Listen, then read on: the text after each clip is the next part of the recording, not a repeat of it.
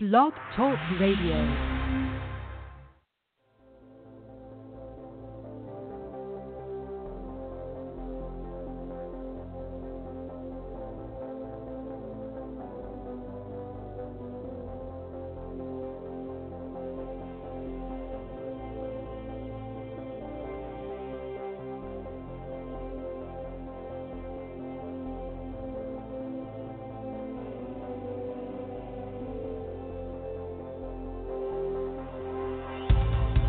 Father calls a son, he does not leave him full of the world, of his own desires and instincts of the flesh. The Father calls his Son to his side, and then angels are dispatched to bring him his Son. These angels know the condition the Son must be in to present himself before the Father. He cannot come full of himself with all of his worldly desires, his ego, lest he feel the pain of his sin and flee before even hearing his father's voice, like Adam hiding from his shame. Like fine gold is refined by fire, the Son is confronted by the devil face to face, just as Job faced Satan at the will of God.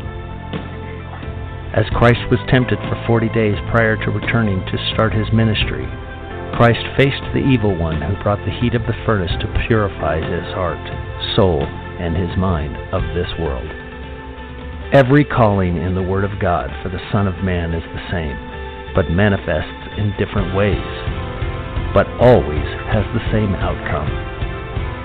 The Son of Man is finally purified, refined like fine gold, knowing his own sin and grasping the law of God so deeply that he can finally confess his unworthy stature and repent fully, completely, with a fully humble and contrite heart.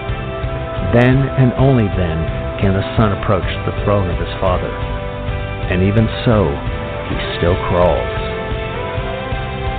The fact that you are here listening to this show demonstrates that you are heeding the call. For many are called, and few are chosen. Those that are chosen have to actually respond to that call. Well, welcome everyone to uh, tonight's show. Uh, this is Steve Olson. I'm just going to sit in for Derek tonight. Um, he asked me to sit in. no, actually, he's here. Hey, Derek. hey. we just. No, we you're not going to leave me out alone. You're not going to leave me alone out here by myself, are you, Derek? Don't do that. No, no, no. I got, I got you. I got you. well, anyway, so wow, what an exciting time! Yeah, what an exciting topic tonight to talk about. Uh, you know, to talk about the coming, you know, uh, trouble that is around the corner and how we can deal with it. I mean, I think it's a great thing to be talking about right now, Derek. Yeah, it's you know, it's uh, primarily. I just you know I woke up last night with um, with a number of dreams and um, as uh, as unsurprising as it was, first was a dream of uh, of a of a blue and a red planet, um, both coming down and actually kissing uh, cl- kissing this planet, and with it came a huge amount of uh, angelic activity. It was it was quite a stunning uh, stunning dream, but on top of that, it um, it reawakened uh, me to uh, to speak to um, what we can expect in this governmental system. So we can talk about the cosmological aspect of things, um, and obviously, Steve, that's something that you do often. And uh, and I definitely want to cover that because as we've seen, you know, on some of the pictures that you've shown lately, obviously the planet of Jupiter um, being such a integral part of uh, of Revelation and that prophecy, and then it being attacked, literally being attacked by what looks like a UFO, um, and um, on on government radar, right? This is uh, government pictures. This is quite astonishing sure stuff is. to see something. Particularly to see the. I don't think that anybody realizes because you're kind of looking at these pictures and thinking, okay, this is just this disc-looking kind of UFO that is shooting at a planet, and obviously causing some some significant damage. There's uh, obviously it's not having no impact. There's a, a huge amount of energy coming off of that uh, what looks like a huge explosion, but more importantly, the size of the craft shooting at it. It's the size of a planet. so it's not like some little disc that you see over top of your house.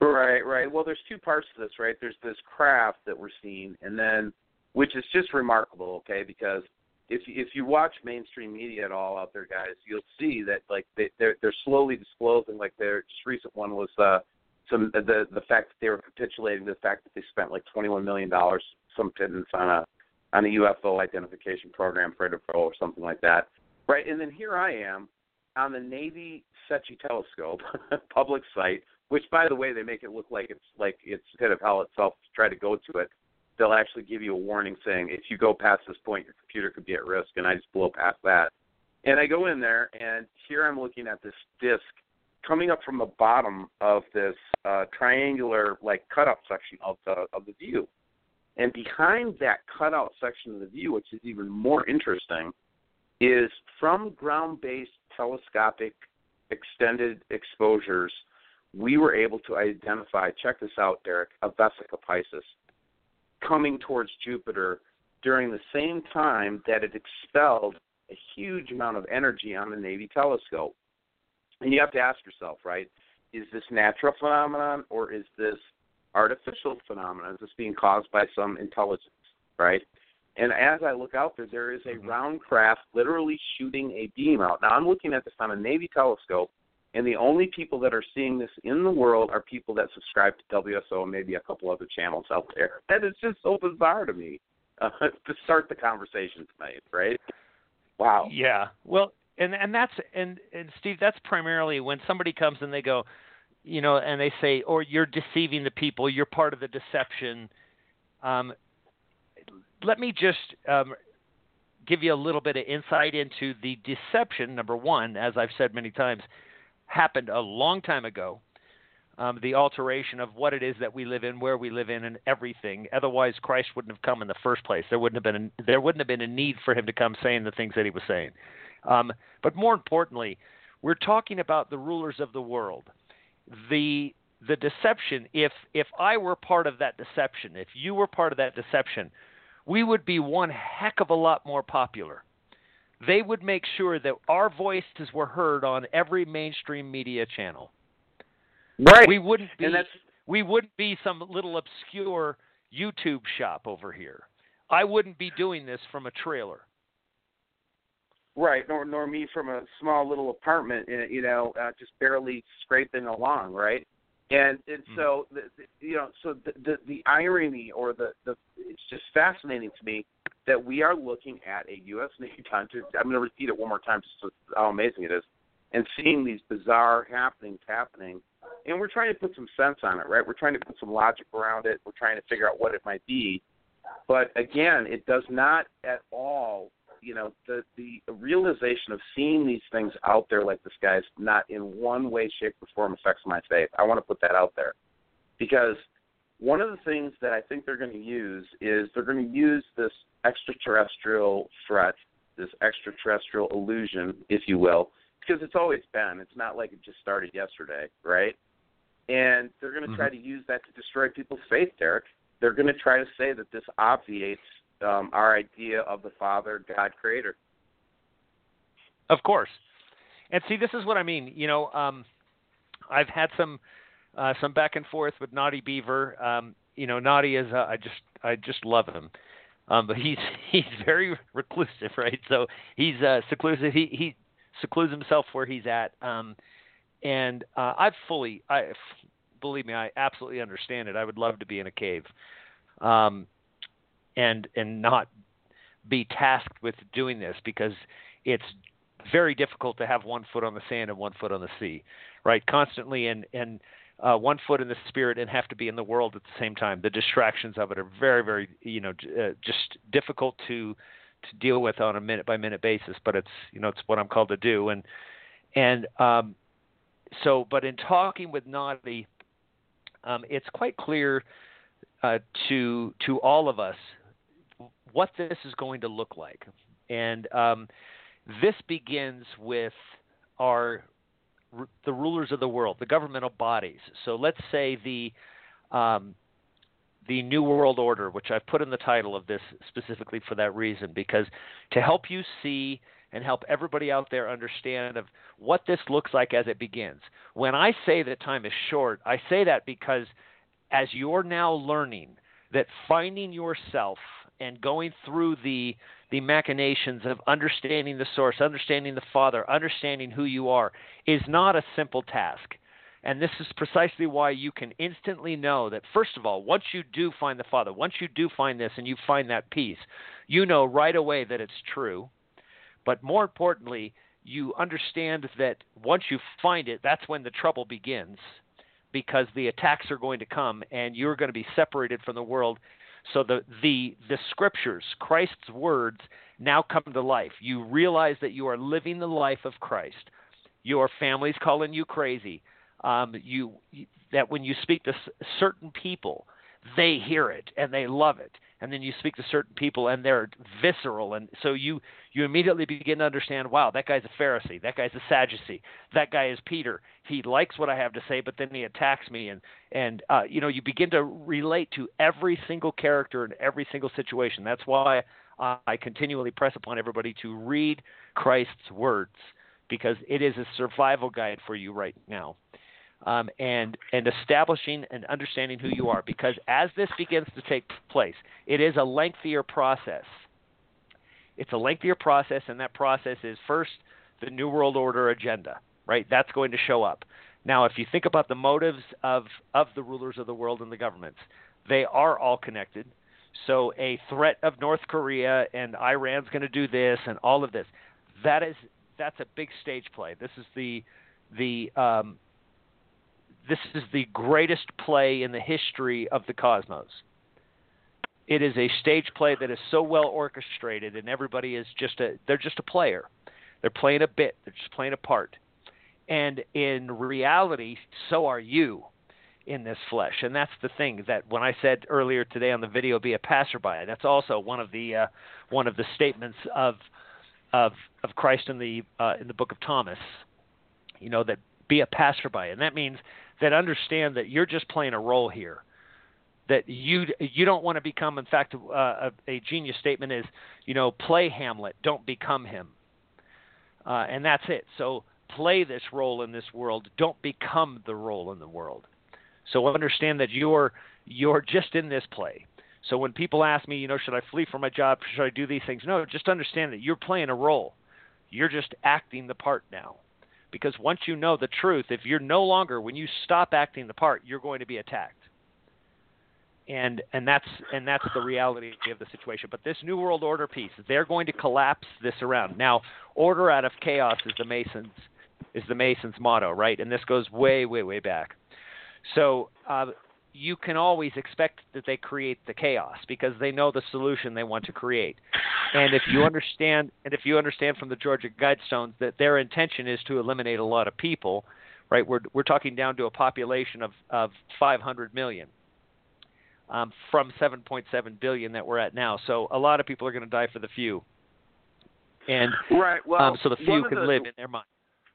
Well, and you know, there's there's there's there's a lot of there's a lot of things that are going on right now to that also I want to reassure people in the background. a lot of goodness is happening right now.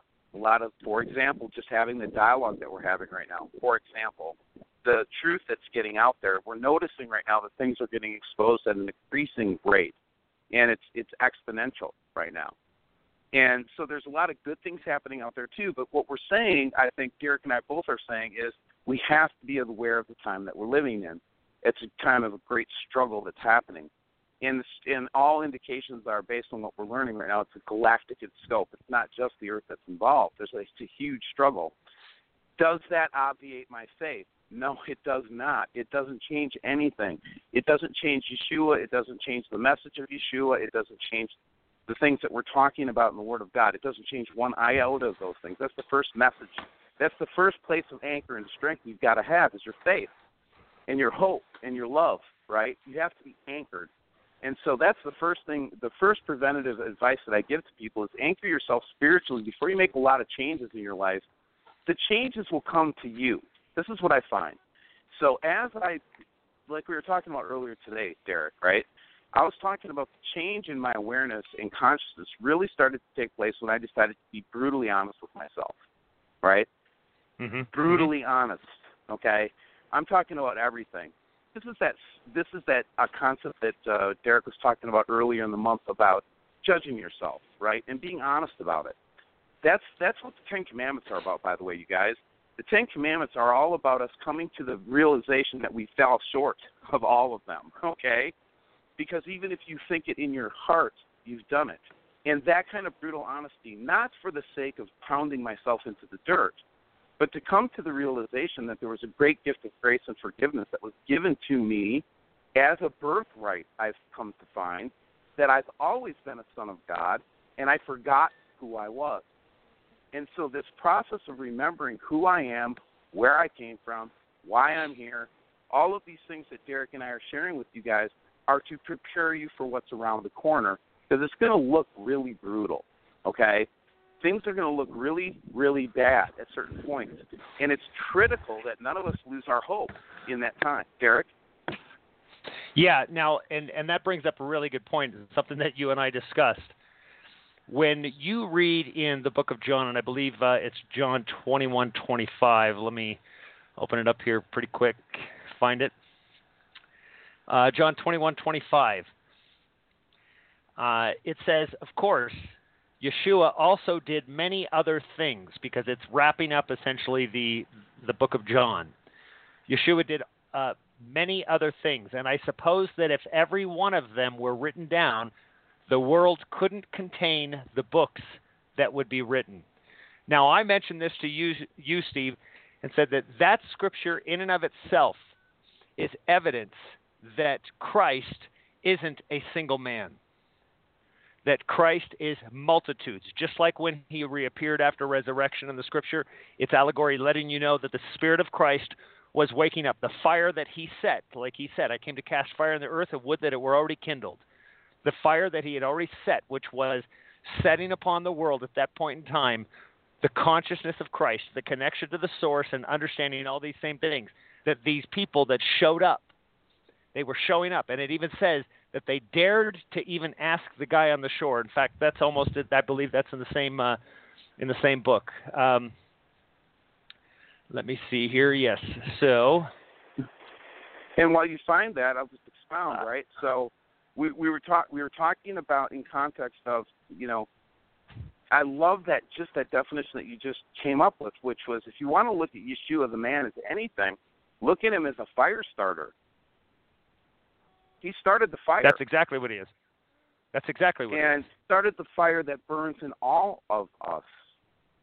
That's what we're failing to realize.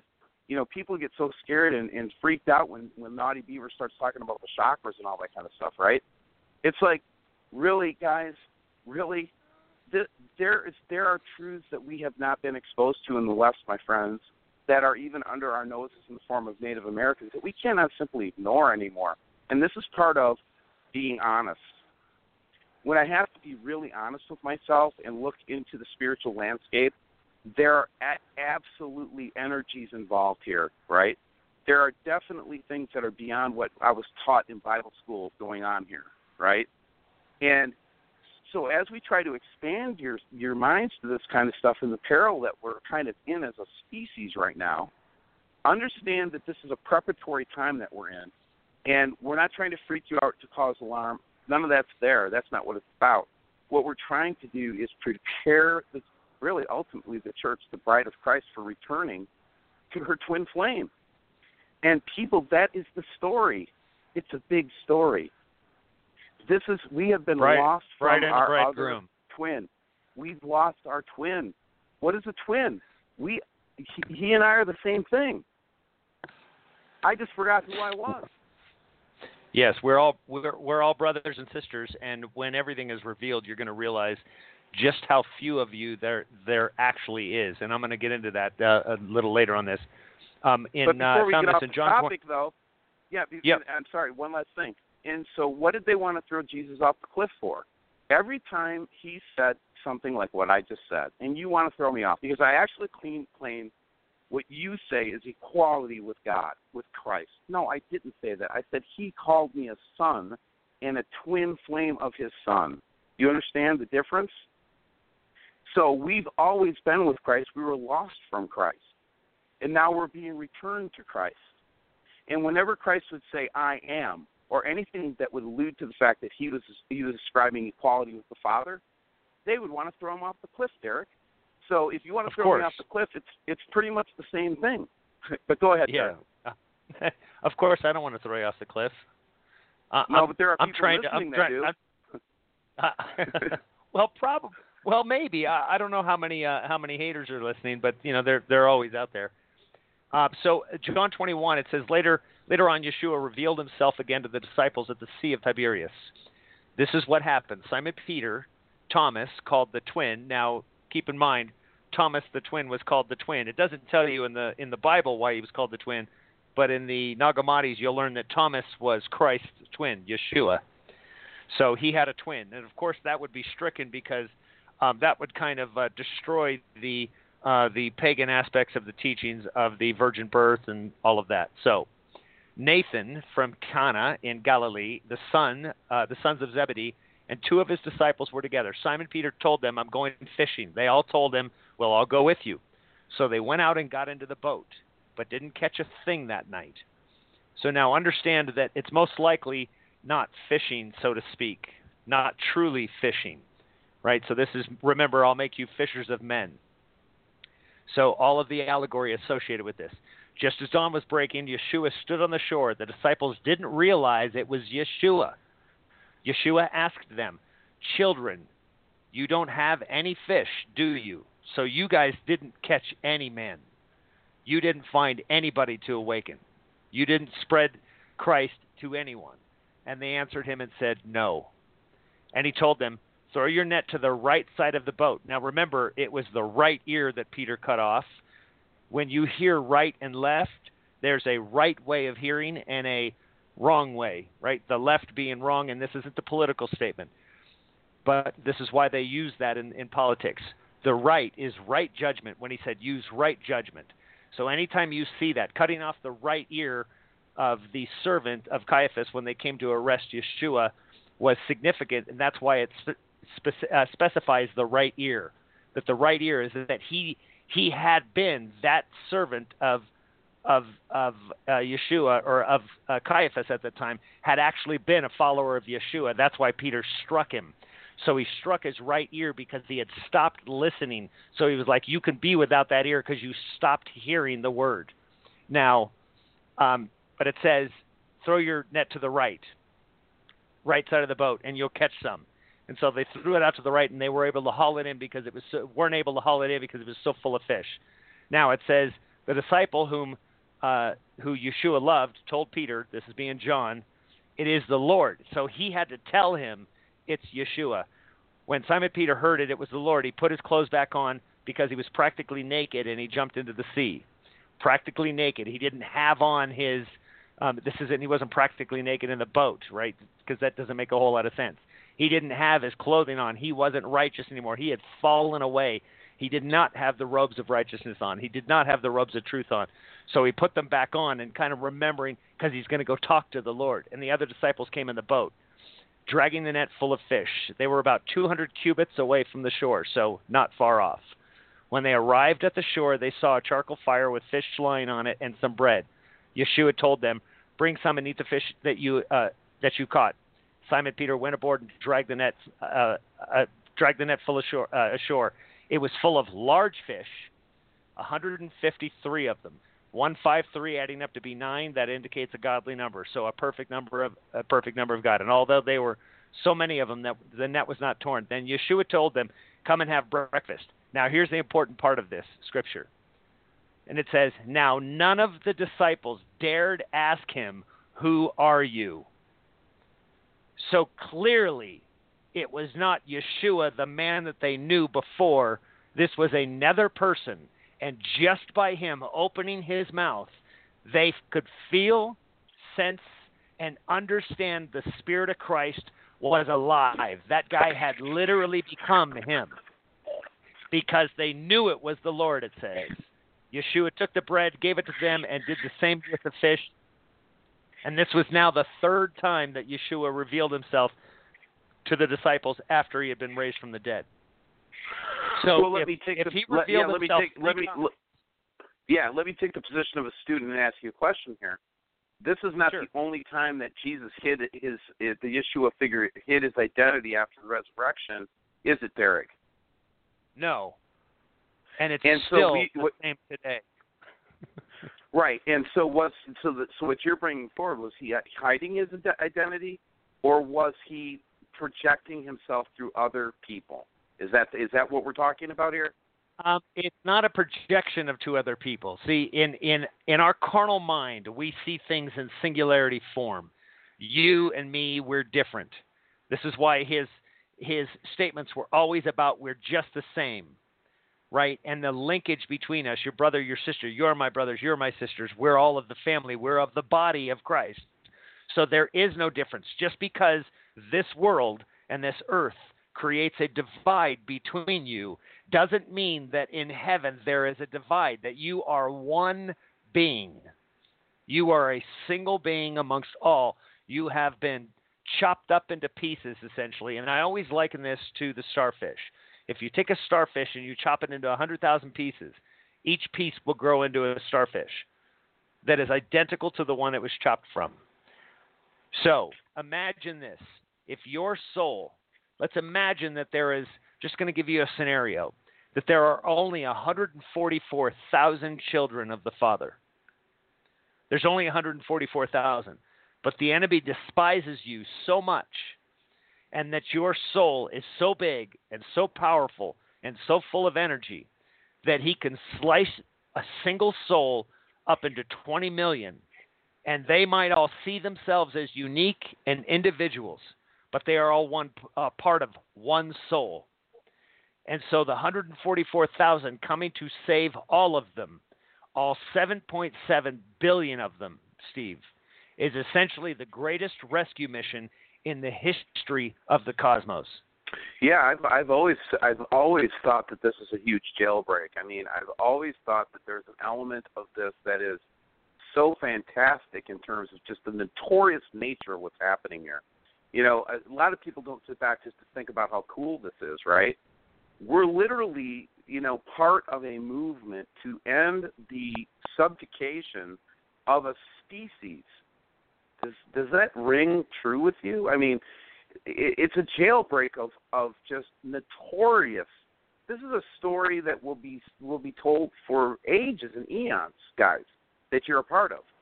Don't for a second think that you're on this planet looking through those eyeballs by accident. We're not all we're not here by accident, guys, right now. This if you're aware of what's going on and you're listening to what we're saying, yeah, you're part of this movement. You are part of this great jailbreak. And that's the good news, right? But part of the Yes. jailbreak break, breaking process is we've got a world that is still in the prison. Like we might have gotten out of the prison a little bit, gotten a look, you know, maybe we're 20 feet from the fence right now, maybe is what I would say, right? We're not still clear of the prison yet. They can grab us any time. But I look back and I go, wow, I ca- I'm still just looking back at the prison and going, I can't believe that I fell for all that, right? And I think a lot of people out there are feeling the same way, Derek. That it's just it's just amazing, just the the magnitude of this story and how fantastic it is is just hard to absorb. Yes, and and this is what I mean is that this is where you can today on on the video that I uh, that I released today. I was speaking about the distractions of these things. Now we can be interested in them, and um, but it's we need to be very careful that we don't get so distracted in something that takes us from the Father and that connection.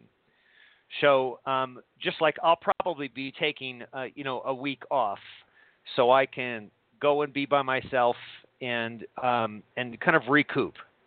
Because when I'm here, I'm I'm in the world. I'm I'm paying attention to emails and I get all the nastiness and the things and and attacks. I get the great stuff. Of course, I don't I don't, as many people know, I don't like being thanked. Um, I would rather you thank the Father for the things that you learn and the things that you um, find out, the truths that, that are disclosed. but it's because I don't want to be more impacted in this flesh than I need to be. And so getting away and and leaving. So this, um, Steve, what what we're doing here in exploring these things and finding out how fantastical this is. It's great to uplift your your soul and your spirit, but more importantly, being so, being solid because the things that will come before your eyes, just like you're saying that they will make people they, they will lose their faith because everything that they thought was true will be destroyed in an instant. And I can promise you, just like many of you, imagine that if you didn't have time to learn who you were um, when you were woken up at this stage. This is the blessing that you have right now, that you have the time to actually refine your spirit, refine your soul. Those people that are awakened, and I'm not talking where there's any kind of speculation. Let's just say, just like Scripture speaks of, that the sky is rolled up like a scroll, and you see a planet that dwarfs ours, and it is right there, you as far as you can see that is nothing but a planet, and you literally see aliens. And these aliens come in a form that doesn't reflect your likeness at all, and they're not very nice. And it isn't a very good day. Now, if you don't know and you you're not planning on them coming, and you're not planning at seeing that type of evil, the person that has even the person that, that is a so-called Christian that's read Revelation and read about locusts, the earth opening up and locusts coming out of it, that person never actually believed the word because that person's heart and mind will fail them. If they haven't understood this and digested this as reality, then everything that they have in faith will be wiped out in an instant. And when it isn't, Christ standing on a cloud in these white robes and his long beard and wearing his two tunics like they've drawn pictures of the what I call the you know what what I've heard many many people call and I, I've got to I've got to show this one doll here. Let me see if I can grab this for you. Now I'll put well, this uh, this doll uh, uh, really quick, Steve. I'll put this doll on a video. It is a it's in a box like a doll. It's about a foot tall. It's this Jesus character and here, I'm going to put this close to the mic. You hit this button on the back of Jesus. John 20, 29. Because you have seen me, you have believed. Blessed are those who have not seen and yet have believed. So, it's this doll, and you couldn't get more despicable. I mean, it might quote scripture, but just the scripture that I just that it just spoke right there you have seen me, and so you have believed, but blessed are those who have not seen and yet believe. So it's telling you, you've seen me. This is this image that I'm holding, this doll. This is what people are expecting. And when this doesn't show up, they're never going to have faith in what's coming. They're expecting well, this character. I'm agreeing, and I'm sorry I keep interrupting. It's just a little lag I think I have on the cell phone, Derek. Sorry about that. So here's here's right. here's what I here's what I would add to that, right? So I was always perplexed um, being part of the conspiratorium, right? I don't just study Planet X. I study the Masons. I studied government. I studied, uh, you know, all the anon stuff, right? What's going on here? What's going on there? You know, all that stuff, right? Mm-hmm. but but what what what's what's interesting is the this the the greater truth that we're trying to you know probe into right now is is this idea that Christ is not going to po- po- is there a possibility that it's not going to be this revelation story that's been taught to us, which by the way originated in the 1800s. But part of this conspiratorium is this guy named Albert Pike, okay? And there's mm-hmm. in his whole ilk, the whole Masonic orders, the Rosicrucians, the secret societies, the Skull and Bones, and all of these different secret societies, all of them are very poignant. Aleister Crowley, all of them. But one of the things that they seem to be a repeating theme is that Christianity itself is being set up for a big fall. This is that part of that deception. This idea that this Jesus character will come down through the clouds with his armies, that kind of thing, right? And Albert Pike mm-hmm. spoke to it this way. He said, the, and Christianity as the what they want to do is destroy Christianity, right?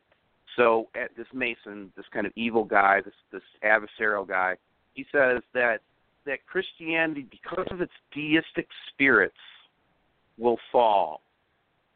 And I always used to think to myself, what makes this Albert Pike guy think that Christianity is going to fall on its face so hard? And I used to get all like, you know, bristled up in the, in my back hairs and stuff, and I'd say Jesus will show him, you know, right?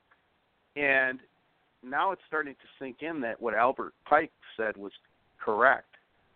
That Christianity has been so deceived by this rapture theology, which again, which only started in the 1800s, you guys. This is very new, right? This whole pre-trib, post-trib, rapture, Jesus, blah blah blah. All this stuff is very, very new in church theology, by the way. And there's a good deal of the eschatology of all Christianity that believes this model, Derek. And I'm starting to see that maybe Albert Pike might have might have been right. You know? Of course. this is the sad part is that all of these people that we've cast out. The the amazing part is you can take somebody where where I'll say to a Christian, I'll go, Hey, have you ever read the Satanic Bible? No, why would I ever read that? Hey, have you ever checked out the Luciferian doctrine? No, I, I wouldn't look at that. Why wouldn't you? If you're so Oh. secure in what you think is truth, wouldn't you want to know what they think? Because here's the reality of it the rulers of the world in these secret societies, they haven't been hiding under the threat of blood curdling sacrifices and rituals, lies. They they threaten you of murder and torture at disclosing the secrets because they're secrets because they're true. Right. Right? They're See, that's true. thing. That's why they're secrets. Right. That and doesn't mean that we go and worship their God. Right? This is where No, people it- have a difficult time. Yeah, yeah. Don't don't for a second think we are part of the system or want to be part of the system. We're only saying it is what is. So when we say it's true, we're saying that is what is, right? So when the skull and bones has 322 across the top of a skull and bones, and you put it backwards and it's 223, it's the host body system. It's the way that they eat souls, and they know the secret. They know it they advertise it in their symbology. Okay, so it's everywhere. those right. So when George Bush Senior's going across his neck to somebody that might spill the beans a little bit, they're serious. of course. This is Now, hey, this brings up a good point. This brings up a good a, a good point, uh, Steve. You and I were talking about when you said, you know, they tell you they they broadcast it. Branding of companies, Mastercard, right? The logos of companies where we've pointed out Vesica Piscis system, this host body system of the enemy, is broadcast and shown to you everywhere, right? So the um, and the all-seeing eye is also very much a part of that. Now we were talking about images and symbols and how important they are. So think about how much can be told when you're looking at things. The English language, number one, I can tell you from a historical perspective, after understanding and knowing other languages that have a far more complex system to them, that one word in Hebrew right now can have five or six different meanings. In in Sanskrit, it can have 20 different meanings. In Sumerian, in cuneiform, it can have a hundred different meanings. In the English language, our word means whatever they tell you it means at the time. This language was was constructed to deceive. Now, the ancients knew exactly how to convey things and massive amounts of information by symbols. Now, when I when when you think about the cross, how huge of information is behind that symbol? Not the plastic Jesus on a cross, but the cross itself. The cross, even prior, even even earlier than the cross of Yeshua. Okay, we're talking the ancient cross of the indigenous tribes, the ancient cross inscribed in stones, laser cut, by the way, in stones 40,000 years old. So think about that cross and what it means. That crossing. And then you have Planet X, you have the name of it being Nibiru, which means the crossing. You have a whole lot that takes place within this system, and one symbol tells that story. One symbol tells the story of your cross, you dying to yourself. There are, and then they're all related. They're not unrelated. They are all related. That you have these, this one symbol. Now we have. Then you begin to grasp how pathetic our language actually is, and this is why we have this um, this problem of patience that you know it's it's astonishing. I would happily make 20 hour videos on YouTube, but I have a difficult time looking at the looking at the view rate that I've got 40% of people that never make it past 5 minutes. Never make it past 5 minutes. They think they've heard it all in 5 minutes and they've missed everything. So the attention span of people is also so this is where you say the Christian church is going to fall. It's it's written about because it will. It was set up to fall. They were deceived. They still are right now by and large. By and large, not a few, by and large. I go online on Sundays and watch some live sermons from from different churches every single week. I don't watch the whole thing. I just get through about 10 minutes of it to see if they're warning the people if they're preparing well, their people or or properly describing the peril you know th- so th- even before i was awakened to the matrix itself and nibiru and planet x i was still in in this in this in this astonishment that the churches weren't even preaching about grace or forgiveness truly what repentance is just basic stuff right you know let me give you an mm-hmm. example uh, the word metanoia in the Greek, okay, it's the word re- that we translate repent. Repent simply means to change your mind, to change from thinking one thing to thinking another thing. There's no guilt or shame in that word whatsoever in its original Greek. But you translate it to English and you put it in the hands of these hands in the hands of an angry God preachers and what they turn the word repent into is a guilt shame word that people don't want to think about because nobody wants to think about guilt or shame. That's witchcraft. That is witchcraft. You've changed the meaning of a word, convincing a person that it means something else to deceive them, to put them in a lockdown. And shame is a lockdown. Guilt is a lockdown. Okay? and they do it with words, my friends. Okay? Mm-hmm. That's why Jesus never Yeshua never wrote one word down. There is no record of him writing anything. Okay? He didn't need to. And, no.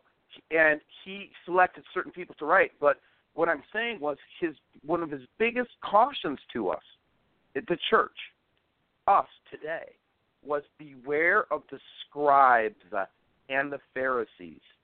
And when Derek talks about the power of symbols versus the power of words, when we say Christ, the Christ as a symbol, as manifested through Yeshua as a light to the world, we are in 100% agreement with you. When you say he's going to come back, uh, you know, uh, in this in this in this kind of uh, I don't know medieval king suit, uh, from the skies, you're misled. Derek, I'll go ahead. I'm sorry, I'm getting frustrated. No, it's uh, don't get frustrated, Steve. That's not good. no, the church itself it's contains the person of Christ. It's uh, it's us returning. It's His consciousness returning. It's His very essence returning. Do you understand? And how does that yeah, express it's, it's itself? Precisely. It expresses it expresses itself through people. Here, go ahead. I'm sorry. That I yeah, didn't that's know why this I stuff said until that's a year ago. So I'm not I'm not like some master in this. I just learned this myself. I had to get off my high horse, man. And I had to get really honest about this stuff because look, when he says something that when he says that the world was condemned before he even came, that threw my theology for a loop because I thought that we stood in the basis of God based upon our behaviors and our actions. Partially true, but that's not the point. The point is is that this whole thing was already condemned before he even came here, and then when he came here, they said the people that were persecuting didn't even know who sent him. Think about what I'm saying here, people. this guy was a rebel. He revolutionized because what had to happen, guys, to break the matrix, this horrible system of enslavement, this horrible system of of of literally sucking our souls. I mean, it's horrible stuff. These were the. This is the extent that he had to go to. God Himself, the creative universe, absolutely did did take the form of a man, and He put Himself into the matrix, and He hacked it. He hacked it, and we keep and the, that out. the hacking, that the hacking is, and the hacking is going on again. Here's here's the way Right. I try to describe it. Here's the way I try to describe it. If I could describe this system, first of all, when you get into the ancient texts and you begin to really grasp who these sons are, the fallen and the sons. Now, let's keep in mind that all of these are different beings, right? So they are separate from who we are in this flesh form. Whenever you hear NASA or anybody talking about, you know, we're looking for life on Mars or another planet, they're looking for life within the laws of this earth. That makes no sense whatsoever. That if there is another planet that has different laws, that somehow life doesn't exist within those laws. If I write two different programs and I write a simulation on one computer and another simulation on another computer, each simulation itself has its own laws, even its own laws of physics that the characters and the things in that simulation can and must abide by. They can't violate those laws. It's within the system. I can have another system. So the creator of all can have multiple systems. So let's take Michael as a very, very um, important son. And let's say Michael is a um, is a master creator for the creator of all.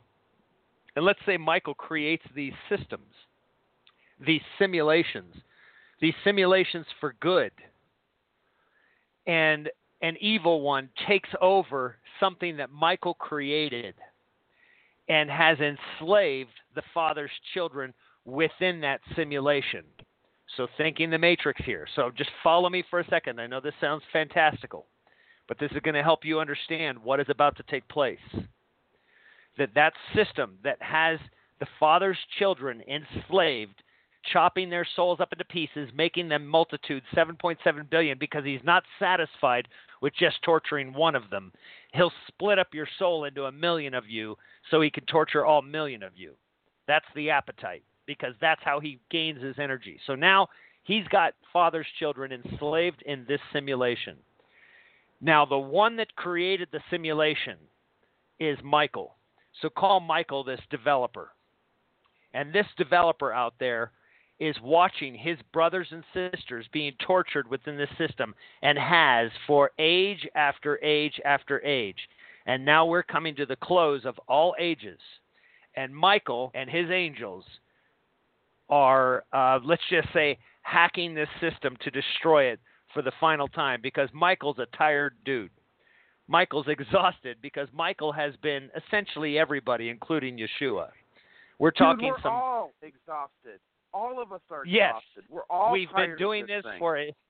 We've been doing this a long time. This isn't your first rodeo, Steve. You've been here before, right? No, and um, and to get me over that hump, listen, as a fundamentalist Christian, to get me over the hump that in order for this whole spotty system to make sense, logical sense by any means, guys, it means that he has to throw your soul exactly like Derek said. Cut your soul into a million pieces and spread you out over time and space, baby. That's what he's doing. That's what this whole thing looks like. That's why the time construct itself is an illusion. Because that gives him the ability to split time up and split us up into multiple personalities. I know it sounds fantastic. I didn't believe it either. Trust me, it got it, the thing that got me over the top on this whole thing was when I realized that energy can either be created or destroyed. That is a law of the universe, cannot be changed. It can all energy can only be changed. That is. So what it can only be altered. into? Yeah. Altered, right. So once I realize that, then eternal life is a simple logical leap, right? So if I'm eternal, how long have I been here again? I've been here forever, literally, and so have you. Now those That's that are waking lie. up, and now, yes, and now those that are waking up, what's happening is happening when I had a very long conversation with a gentleman today, a wonderful, wonderful guy, um, and um, during the course of that conversation, I was recognizing that he was speaking about about himself, but what he was talking about is several different attributes of several different characters. And I explained to him, I said, what is taking place right now with this crack in this magnetosphere, the veil being broken? I said, all of your lives are being compressed into one, yet you still have a single identity. So you're getting remnant of different pieces frustration, exhaustion. Uh, I had this conversation in email with Naughty that he feels like this is a um, that this is the worst deja, deja vu that just keeps happening over and over and over. He knows that he's done this before. I can promise you he has. And here's the reality of it. Is like I said, Michael and his angels. Now, when you look up in the sky and you see chemtrails, don't just think government. Because, guys, I could tell you right now that I can go out and I can look at five jets spraying chemtrails and I can look at their altitude and estimate that their altitude is probably about 33 to 34,000 feet. Then I can go on radar, real-time radar that you can see, and you can track all the aircraft that are that are up there with uh, a pilot's tool. Those aircraft that I'm looking at are not on radar. So the the fact of the matter is, they might look like aircraft for, from to to our naked eye, but if they're not available on radar, they're not. So there is something else going on there. There is a reason why we have, um, you have in Scripture, in Revelation, that it says He is coming with the clouds, not on one, with the clouds. That when you look up and you see these fantastical grids in the sky, that there is something terribly, terribly wrong. And that that all of the different things that you see all of the different things that you see going on are not uh, necessarily of this world. Behind those clouds, as um, as uh, some of the channels show, right, the planets showing up hidden behind these things, asteroids going around, then asteroids not going around, the things that have been visible that you can see faintly. Those things, that is a war that is going on. Right. These the the war is already happening, people. The war to get inside this prison is already taking place. Right. And the closer that that system comes and the more this opens up, the more that's going to manifest. And one day the sky will literally just crack open and the entire war will be manifest. And you know what you're going to see? If you want to think that 7.7 billion people is a lot, Wait until you see 7.7 trillion people waiting to get you. Not from a bad point, bad standpoint, waiting to rescue you. Because I can promise you, I can promise you right now that Michael is finished. It is over. Okay, this war is done. Him and his army is not playing. You copy me, Steve? I do. I do copy you. And there's another dynamic at work here too, which is this. The, you know these. The, you know I've come in contact with information that indicates that this is an ancient repeating cycle that's been happening for a long time. So when you talk Mhm. about why we're feeling so tired and why Michael's feeling so tired and all the every all the entities that are involved here are so tired, is because it has been going on for a very, very, very long, long, long time much longer than what what they tell us in our history books, much longer that even it can be can be imagined. Okay, and so, but here's the good news: this is the end of all ages. This isn't the end of another age where we got to go back and reset, get a millennium, devil gets released again. Some of prophecy is going to come to a complete halt in this process because I think that there's a stealth element that's involved here, Derek. I think that one, like for example, just the fact that we're all showing up and waking up at the same time and we haven't been whacked yet, um, proves to me that they didn't see us coming. Right? So I Yeah. do believe there's a bigger story where where even the personalities of our solar system and the planets in our solar system and the life energies that are involved here are all going to be set free in this process, not just the souls of humanity. I think there's I think there's a huger, you know, like I've always said to you, uh, Derek. I think this is a galactic story, and I think Earth is the turning point. Over with. The story is going to be done. And what we're when we talk about these things in these fantastical ideas and this huge story, let me boil it back down to you individually, right? You've been following like WSO or Derek or what Thoughty Beaver or any of these kind of channels, and you've been intrigued and you've been led along this this line of knowledge. Do you realize how much better prepared you are to see the sky roll up like a scroll than the average Jane or Joe out on the street? Just think about that for a second. You're at least ready for this, right? So don't don't be hopeless when we say, yeah, just the fact that you're learning these things and you're starting to build this infrastructure of knowledge in your head and your heart and you're starting to come in line with the creator himself, the source himself, all those are good things. It but there is difficult times ahead, right? And it's going to look pretty brutal in certain areas and other areas and you just have to trust that in the big story, the big picture, it's going to be over pretty soon, guys.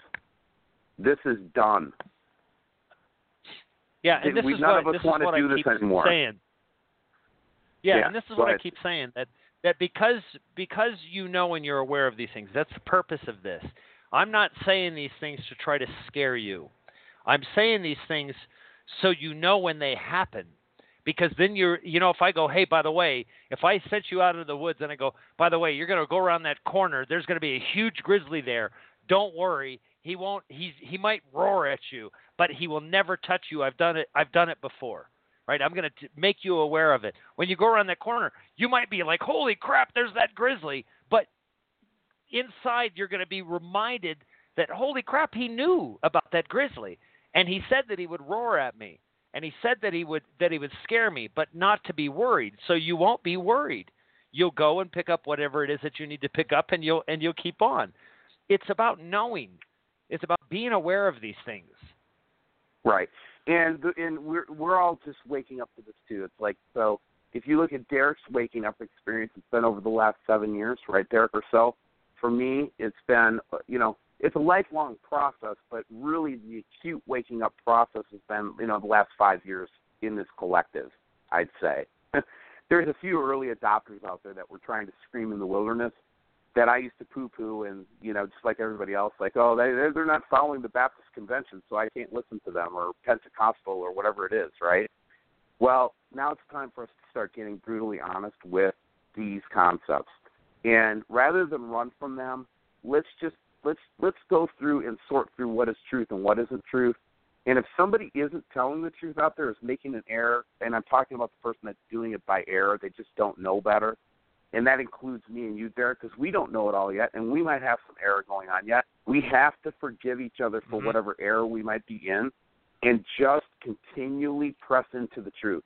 Don't worry about the error so much that people are in, and give each other room to grow. Because, guys, everybody in this community is going to be changing radically over the next two to three years. Okay, there's going to be a lot of personality changes. There's going to be all kinds of change that's going to happen. And again, I'm just preparing you for this, right? It's all for the better. It's all for the good. It's all going to be awesome. But it, it, you know, a person right now that may be barking up a fundamentalist tree, or is a Pharisee or a scribe right now, in two years might be your best friend. Okay, so let's not scorn the people that are coming and trolling us and looking at our stuff and being offended and walking away, but then they come back two weeks later and watch another video, right? Because there are people that are on the path to growth right now that look really ugly and they're in a bad place personality wise. But remember, there's going to be a lot of people waking up over the next three years. So try to give each other a break. That's my last message tonight because I got to go. I got I got I got another commitment. Absolutely, And, you got to uh, go. Yeah, I do. But I do love you, Derek, and I appreciate Traitor. you having me on the show. yeah, yeah, right. but ha- take it easy on each other, man, because not all of us have the truth yet. But here's the thing: let's keep pressing into that which is true, and forgive each other for our errors, and let's give each other room to grow. That's that's what I'll sign off. Yes, good message. Good message, Steve. Thanks for joining. I love you much. Love you too, Derek. Bye bye now. Show. all right, man. So uh, I'm going to. Uh,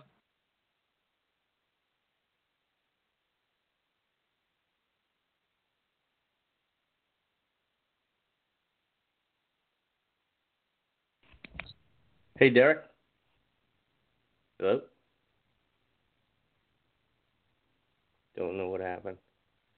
This is Billy Mack here. I don't know if I'm. Hey, Billy, can you hear me now? Hey, I got Hello? you, Derek. A little delay, but Oh, I got good, you, good. yes. Sorry about that. no sweat, man. So, uh, so you're on, you're on, uh, you're on the air. So, uh, wanted to. Well, uh, really- So you had you you had said that you had a few questions, but uh, also some things that you wanted to talk about. Yeah, absolutely. Um, it was a real joy to hear you and uh, Steve talk. I'm sorry he had to go because I, I find him an interesting uh, counterbalance to you in terms of Uh-huh. how he got where he is, and I heard him I heard him make some comments about Naughty Beaver that kind of didn't seem to strike the main chord, but that that doesn't matter. Um,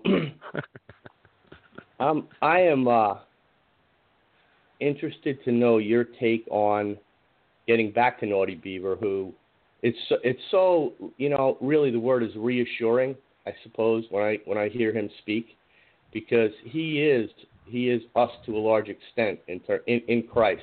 I mean, as far as Sure. hey we're we're we're on a we're all on a path, and it's so exciting to me personally, um, and I'm I'm not looking forward to what's going to happen. In fact, I do a lot of things in my life to intentionally defer from the reality that's coming, and I know that I need to move in the right direction. And I thank you for coming on routinely just to remind me of that. And and the way that you do it is really good because it's a subtle it's a subtle message, but you kind of got to get there.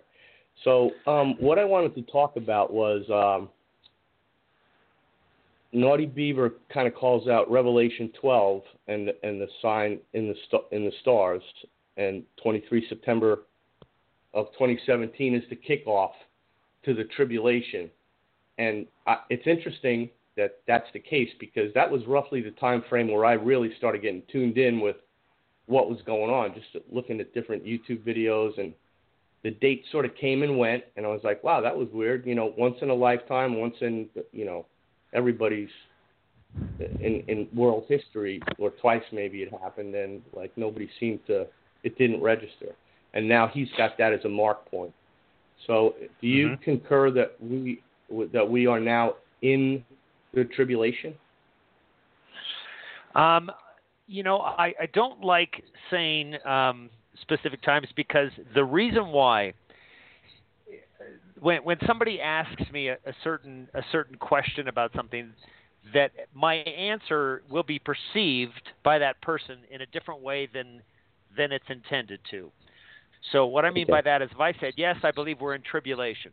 Now Mhm. somebody automatically is going to then start trying to calculate dates and go, well, how long is this going to be? And all of that yeah is yeah plain distraction because knowing how long or when it starts is that going to somehow help you make it through or are you going to somehow go it's the same thing that when i when i was in prison and somebody would continually talk about how long they had right oh, Yeah. man i've only got this i'm counting down these days like, this is like watching the clock right who cares how Uh-huh. long you have you have however long you have focusing on it Right. not going to shorten it in fact it's going to make it worse for you that that in that time that you focus on it, that day that you're strong, you'll you'll be able to say it and go, well, I've only got a year and a half left. And the day that you're weak, you're going to go, oh my gosh, I only have a year and a half left. I can't believe that. This is awful. all right and it'll well, seem long. derek Why put yourself through me- let that tell you- torture, right? let me let me tell you why I ask.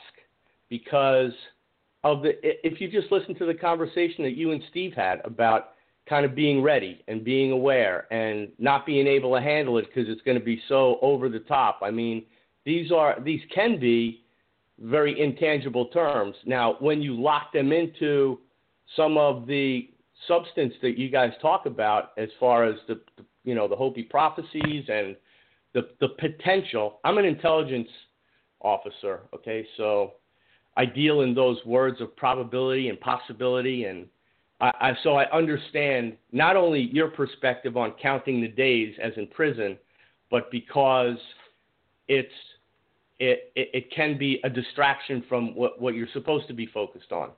Um, but however, you know, in terms of getting ready, you know, the guys who recognize that we that the Earth may flip and that they, I was going to ask you whether you thought that the San Andreas Fault tsunami incident was going to be in conjunction with the execution of that event or it will be a separate event. And your answer would probably be similar in that you're not sure because both those events will happen. I think that one or both of those me- will. Go ahead. I'm sorry. Go ahead, sir. Uh, let me just tell you that a pole shift on the planet um, is not going to be a fun ride.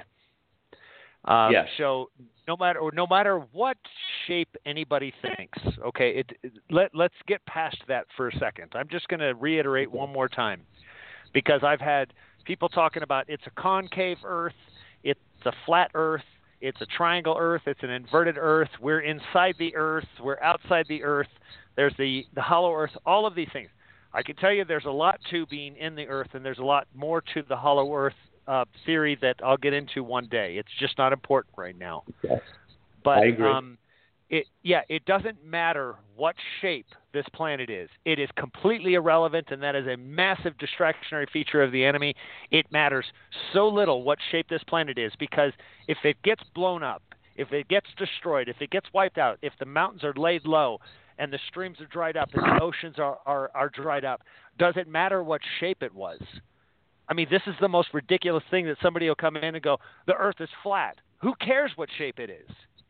That just shows Right. that you're focused on something. It's kind of like going, you know, the government lied. Of course they lied. That's all they do.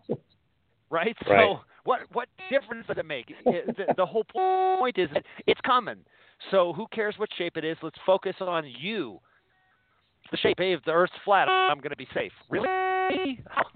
so, so the and and these Well- just so ever, everybody Yeah, knows is I try to make I try to be shows far more candid, um, and and try to be open with everybody. It's just an open dialogue, so you, you can understand what being around a campfire with me would Yes. be like. I think I'm being jammed right now. My ri- my phone is feels like it's being jammed. I don't know if the enemy is doing something or what. But um, the reason I was asking the question on preparedness and the tribulation is, um, do you think that it's responsible, like, like as a as a natural extension of where we are right now?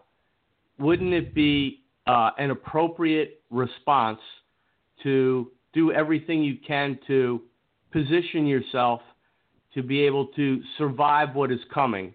And then if it all falls apart, if all your pre-planning falls apart because that was the will of the Father because you have to you have to go the way, then that's okay.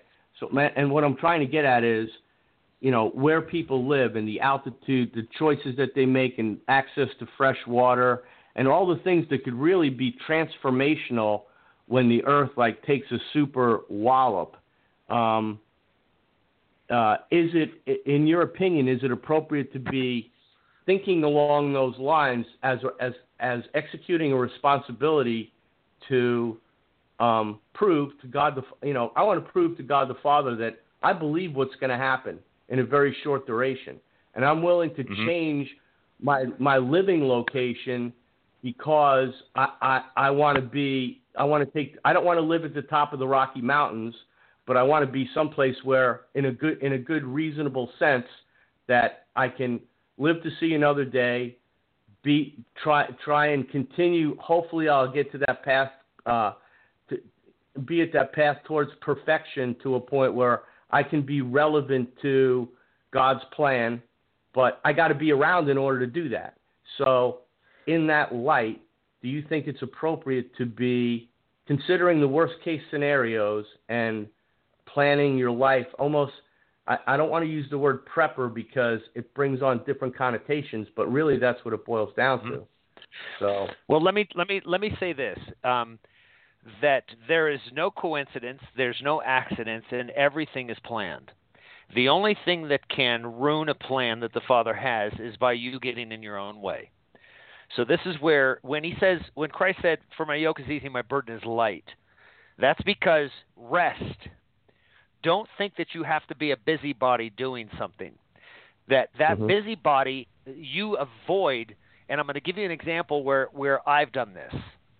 That when I received these revelations, I was instantly I was instantly on top of it, right? Being the business guy that I was, being the guy that would execute, I could put together a business plan, a company, the graphics, all of the financing, everything. I could do it all by myself, every single thing, programming websites, the whole thing, soup to nuts, I could do in a week. I could build an Yep. entire company in a week, right? Everything and have a product on the market. And um, so I was ready when I got these messages. I was like, "Yeah, I'm gonna, I'm gonna start a church. I'm gonna," and I, I went out and started doing it. Got property, church, everything, and he came in and wiped me out. I mean, in Yeah. a way that that I, I just couldn't avoid it, and and that was a message: get your hands off my steering wheel. And it and it was so startling to me and such a revelation that I was like, wow, I thought I I actually control something. So let me put it this way: if you're supposed to be away, when you read in Scripture that it says if the days were not cut short, um, you would be go, you know, you would be in that torment in the tribulation. If you're not supposed to be here, the merciful action will be to remove you when the veil is cracked, and you don't return into this Vesica Piscis system.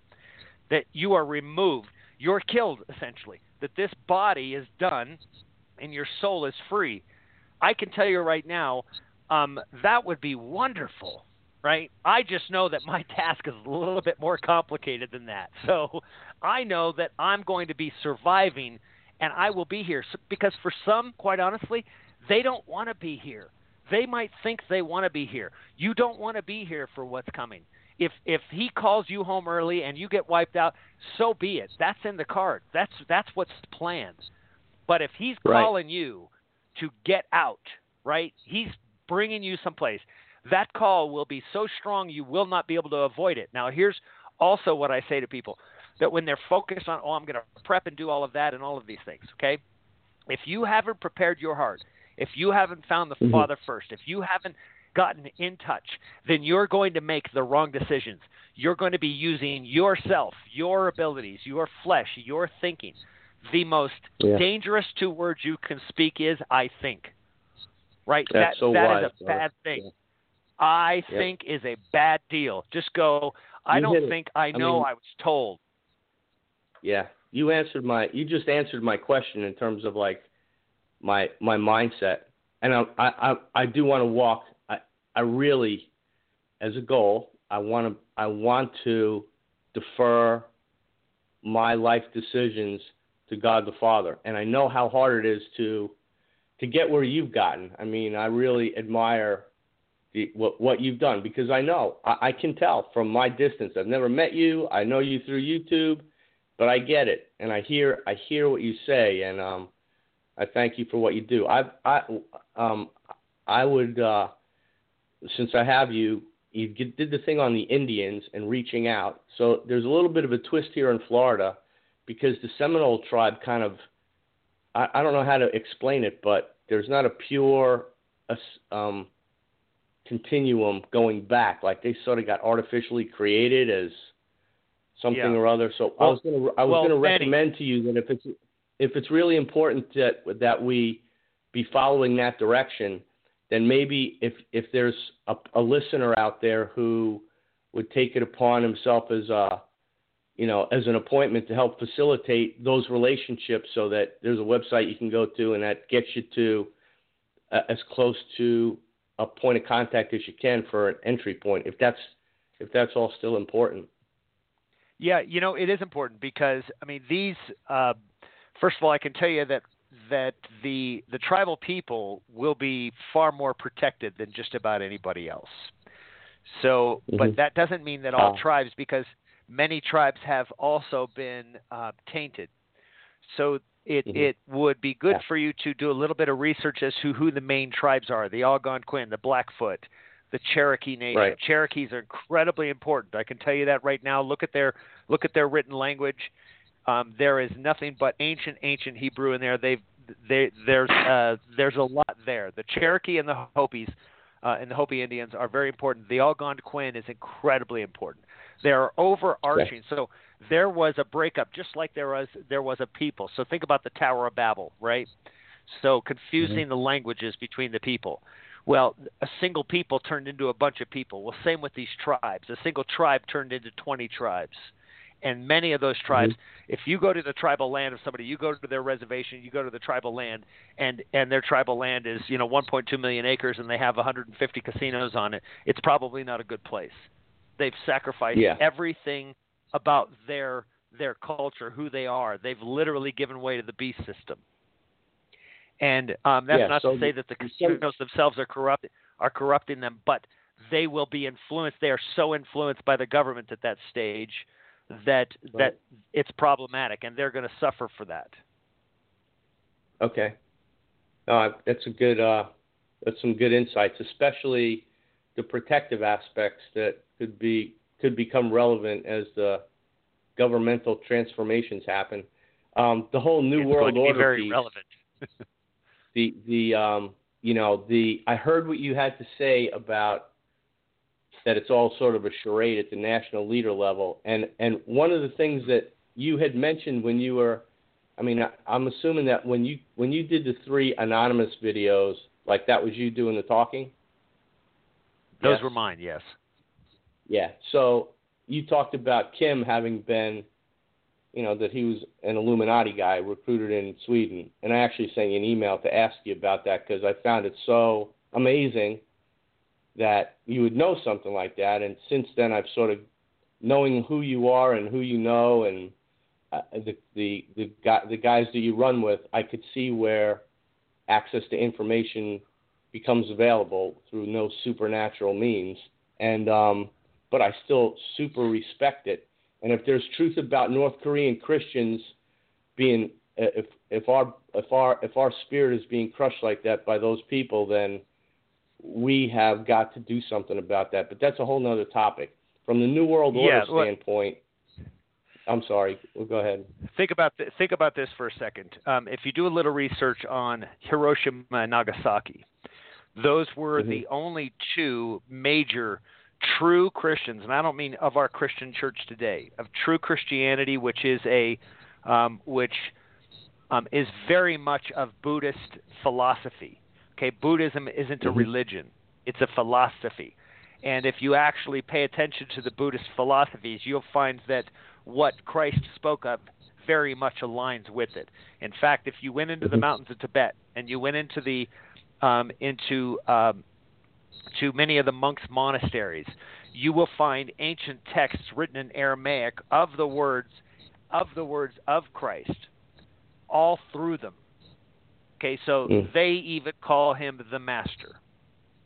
So let let's not forget that the most peaceful speaking the, these are people that don't cause wars, don't start wars, don't participate in wars. So all all probably a good sign, right? Um, I would tell Right. anybody if anybody said, "Well, you know, should I study Buddhism?" Oh, pick up any Buddhist book, any any Buddhist philosophy book, teachings of of Buddhism. I would say you're going to get a tremendous amount. Just understand different words. You're going to hear a different word for the for Christ. You're going to hear a different word for enlightenment. You're going to hear a different word for spirit, but all the same teaching. Right? It- It's You know to be the same You know. thing. You know what? You know. You know what I believe, Derek, and I do concur with what you just said. But as well, just like the enemy is embedded in the Bible, he's embedded in all those things. And like you Oh. said, if you understand the attributes of God the Father, you have the you have the solution to this kaleidoscope in terms of knowing knowing what's right and where the good vibrations are. I mean, it's all, easy all the time. It's, It's, it's easy. Look, you you do you do know who you are. That's the point. It's like this is why I keep trying to say, trust yourself. When I said today on the video, Yeah. know thyself. That's the main statement in the Matrix. Look, when you watch the Matrix, um, think about the uh, uh, the Oracle. The Oracle would be tantamount to the Holy Spirit, right? So that's the Oracle. In that is, I'm taking you to see the Holy Spirit, right? Now he goes to the Holy Spirit to, to determine whether he's the one. And she never Right. ever says, You're not the one. Right? She says, So let me take a look at you. And she takes a look at it. But first, she points out the sign above his head that says, Know thyself in Latin. Okay, so know who you are. That's that's the statement in that. And then she looks at him and she goes, "Hmm." And I'm supposed to say, and then she says to him, "But you already know what I'm going to say." So she puts it onto him. Basically, the sign above his head. Does he know who he is? And he said, "I'm not the one." And she says, "I'm sorry, kid, because he now said, I'm not the one." So he didn't know himself. He didn't take ownership of it. And so she said, I'm sorry, kid, you've got the gift. In other words, you are the one. But she said, but you're waiting for something. I don't know, maybe another lifetime. Right? So the Mhm. point is knowing who you are, knowing you are a son of the living God. You are a son. Knowing that, claiming it. That doesn't mean you walk around going, I'm the son of God, and that's ego. Right? So the whole point of this is knowing who you are. Never does Neo ever say, I'm the one, ever. In fact, after after he figures out it's just about a belief system, right? Never did Christ me- walk around and go, "I'm the Christ." Somebody would say, he Yeah. would say, "Who do you say I am?" And they would say, "He says." They would say, "You're the Christ," and he would say, "Flesh and blood hasn't revealed that to you. The Holy Spirit has." So some some other force told you that, so it's true for you. If I'm Him, if I am the Christ, you see it, and so I am. Right? It's because What that's why he would heal people in that way. He would touch them and say, "By your faith, you're healed." He didn't say What he is the healed them, relevance? ever. What is the relevance of the Last Supper in, um, you know, knowing that the Roman Catholic faith took it in the direction that it went, and knowing that there's a, there is otherwise a true intention for for the the institution of of the Last Supper. What um, what can you enlighten me uh, from from your Um, perspective on why it's important? I was born on Holy Thursday, so it's always been like a conundrum for me. Got it. Well, that's a, that's an entire two-hour blog show. Um, just that Last Supper. All right, I'm sorry. Uh, let me No, go down a different path No, no. because I, there's a there's a lady that I met who who uh, exposed me to the fact that on day four of creation, when the when God created the beasts, that there is the potential that there's a relevance to humanity there, and um, we everybody's still supposed to be humble based upon where you come from, but that there's a truth there's a truth to where how creation occurred and where everything came from that's relevant to um, to that. And if that makes sense, if I'm I'm trying to I'm trying to ask a question without sounding like a racist because I'm I, I in in the light of God the Father we, we're all we are all entitled to eternal life in Christ. Everyone that's capable of communicating with each other has a shot. I hope. I hope. If Well, I if I yes, if I get well, a let- vote, I hope. Yeah. So in that light, well, well, let me. so in in that light, the whole day four thing and the beast. Um, let's if you could talk about that, that'd be great. Well, let me just let me just try to touch on um, when it comes to because you were talking about you know the, trying to ask a question, not talking about being racist. So the, the answers you you can discover on your own by by these statements. So when Scripture says, "If man exalts it, I despise it," right? So if Mhm. man thinks it's great, then God probably has a really big deal, uh, has a real problem with it. The opposite is Mhm. always true in the paradoxical world, right? In this in this binary system. That means that if man hates it, God loves it. Right? If he despises what man loves and exalts, then if man is continually knocking it down, then he loves it. So think about all of the people that have been persecuted. Think about the line being drawn in the sand. Now let's talk about this for a minute.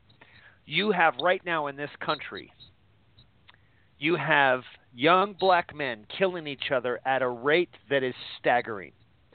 Okay, Mhm. that's not an accident. That isn't an Yes.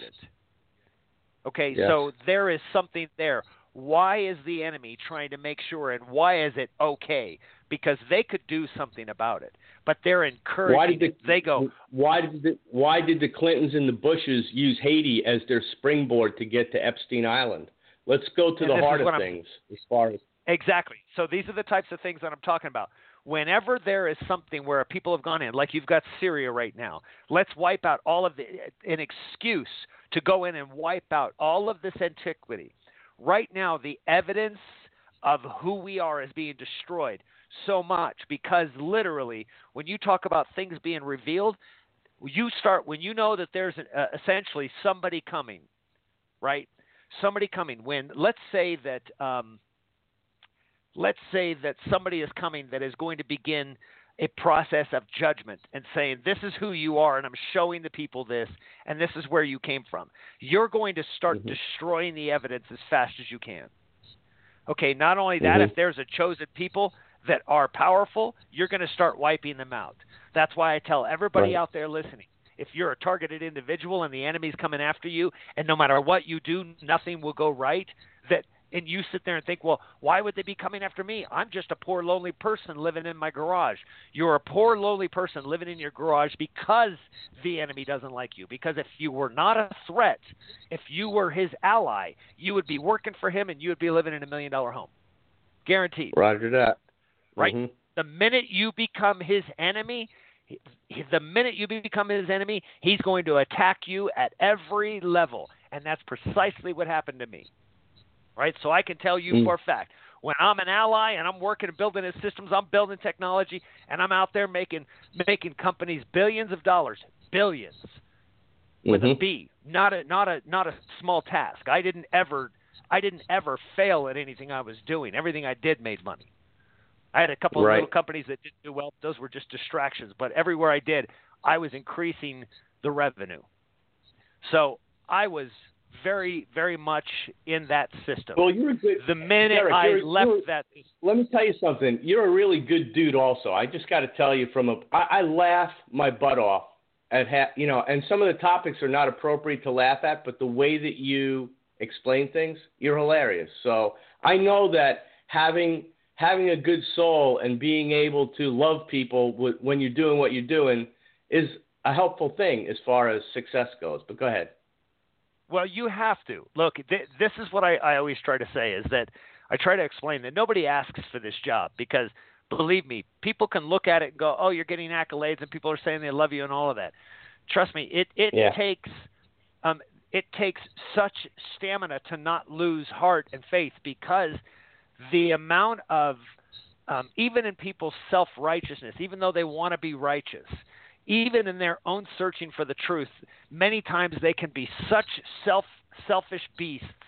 It's so Mhm. sickening to me. Not them. I don't Yeah. look at them. It makes me angry at the cause, the source of the of, of the problem. So Yeah. but it's so hard because basically it makes it difficult to even want to look at emails right it makes it difficult to even want to talk with anybody because. I know that I know that so- it, I know that it affects you. Believe me, it shows in your attitude. Like when like you make a point of these people that really, uh, you know, they they kind of they're they're. Even, and I, I was gonna I was gonna tell you this in the way of my own personal opinion, but I know that I'm wrong.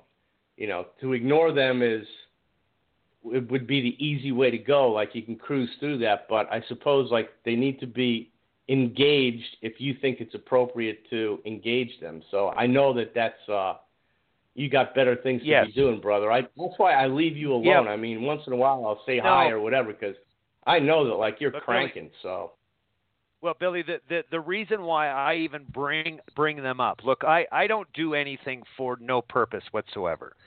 Um, I'm fully in in the Father's time. I'm not wasting his time. I'm not deviating from what he asks me to do. And when he says, "Read this," I read it.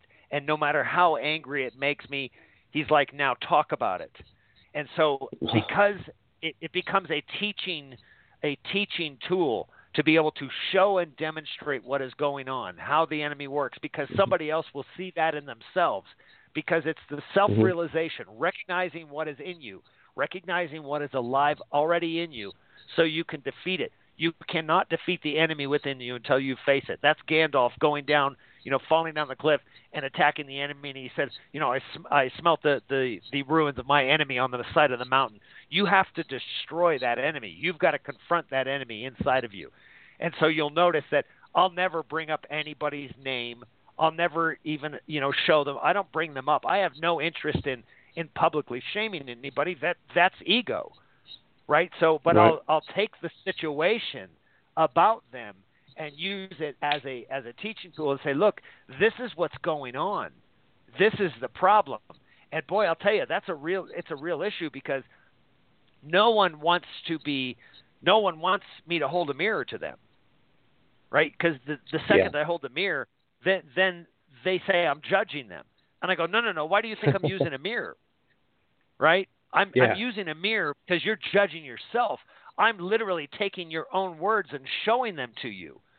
I just go, look mm-hmm. at your words, look what you said, and please, please see it. Please see it. I'm holding the mirror. I'm not accusing you. I'm letting your own words. This is how little we do this. We have convinced ourselves in this life, and this is what's so disheartening. We have convinced ourselves of something that is just not the case. We have gotten so good at lying about our actions. We have a an automatic system that we have the lie on our tongue and we have the excuse in our brain at the same time. We are ready to rock and roll. Right? Every second of every day, we are ready to speak the lie and to have the excuse and we've already covered the scenarios. We've come we've become professionals at the enemy's system and yeah. and and that's the whole point is that I'm like, please wake up. And it's a painful deal to wake up because you take it personal. And this is why I go, the very best news, this is why the gospel is the gospel. It is good news. The good news is the person that you see in the mirror that I'm showing you, the best news is it's not your fault. It's not your fault. Yeah. Throw it away. Right. Turn away from it. Once you know what you're doing, though, now it is your fault. Right? So this is when Christ yeah. said to them, they said, Why do they want to kill you? And he said, Because before me they knew no sin, and now they have no cloak. Right? So be, before he came and showed them who they were, they were sinless in their mind. And then once he showed them how they were literally worshiping Satan and that their father was Satan, that's who their God was, well, now they have no cloak to hide their sin, and they wanted to kill him, just like the videos attacking me, because I'm telling these Christians out there, you're worshiping Lucifer, and you don't even know it. I'm doing the exact same thing that Christ did, and they come at me exactly as they came at Christ. So I look at this and I just sit back and I go, look at how blind the blind are. Look at how blind these people are. They cannot even see that I'm saying the exact same thing that he said. I'm doing exactly the same things that Christ did, and they are responding exactly the same way, and they don't even know. You can respond with Scripture. One guy said in a in a comment, I mean, he said in a comment, and then he goes, "I want to talk to you," and so he talks to me. I get him on the phone, and he says to me, he goes, "You said that you know uh, that that Christ told his um, apostles to buy swords." He was the Prince of Peace. He never told anybody to buy a sword. And I give him two scriptures that said that he says if you have two tunics, sell one and buy a sword. Now what's that about? And you know his response? Uh-huh. He hung up. that that's how avo- yeah. that's how people want to avoid the truth. It's like the scripture says it, man. You don't even hear it. You didn't hear his words then, and then all of a sudden, here here you are talking, right? And and they're attacking me. And i go and i then it's amazing that you, there is only one response you can have. I say you don't know christ because if you knew christ you would know me. And it's the same words that christ had for the pharisees. Yeah. if you knew my father exactly. you would know who i am right? Because if you right. knew the father's attributes you would know that i'm doing those things. It's that obvious. They cannot see christ at all. They are blind, blind, blind. And that isn't a great place to be in. It is the most disheartening thing for me to go through to see so many that think they know who he is and know nothing about him. And then the same people to turn on me. It's like these people that, that I was talking about today in, in the video. they come. They go, God told me to come, and I'm like, and, and first of all, I got enough of people, ta- enough people attacking me, and and the enemy has sent people. I mean, you can't even believe it. I'm I'm suspect of every single person. I test everything. So when they Wow. come and they just impose on me, I immediately say when they they write me and they'll say, "I'm here. Come see me." Abruptly like that. I came to see you. God told me to come and see you, so I drove 3,000 miles to come and see you. Okay. Um, Wow. Who are you? I don't even know your name. Right? yeah. And then immediately I mean, I it's can suspect. only- I can only It's imagine how suspect. Busy you are. I- I know I know you had the you had that weekend um thing that I was interested to know how that went and uh, but I I really didn't hear anything about uh how It that went first awesome. I event want- went. Yeah, it went awesome. I wanted to play the videos. Unfortunately, the camera was too far away from me talking. Um, all of the Ah. videos, you could barely hear me, so it was a whole lot of background noise and people shuffling papers and everything. It would have just been a really awful video to watch. I would have loved to have uh, to to put it up, but it was a terrific event. It was really a, um, I think everyone getting to meet people physically that are feeling the same way. It was just an overabundance of overwhelming love, lots of hugs, lots of kisses, um, you know, lots of um, real awakening moments for people, and the transformation in, in folks has been um, incredible. That they came to it, and they're back and they're practicing the things that they learned, and you know, they go through their struggles and they send me video messages and and um, you know, and give me updates every day, and it's it's beautiful to watch them go through it. They're they're battling, but it's Yeah. um, just like everybody else, but they're they're solid ground. In other words, that gathering was preparing the soil.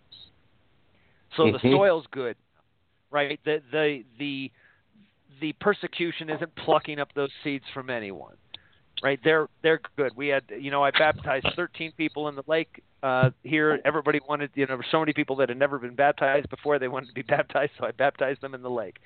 So it was Nice. um, it was really uh, it was really a wonderful time, and everybody uh, everybody really enjoyed themselves and and met a tremendous amount of wonderful people that were supposed to come. So yes, it was good. Thank you for asking. And the next right. um, gathering isn't necessarily going to. I would call it um, I would call it a gathering, but it's going to be quite a bit bigger. Um, it'll be more like a festival, so to speak.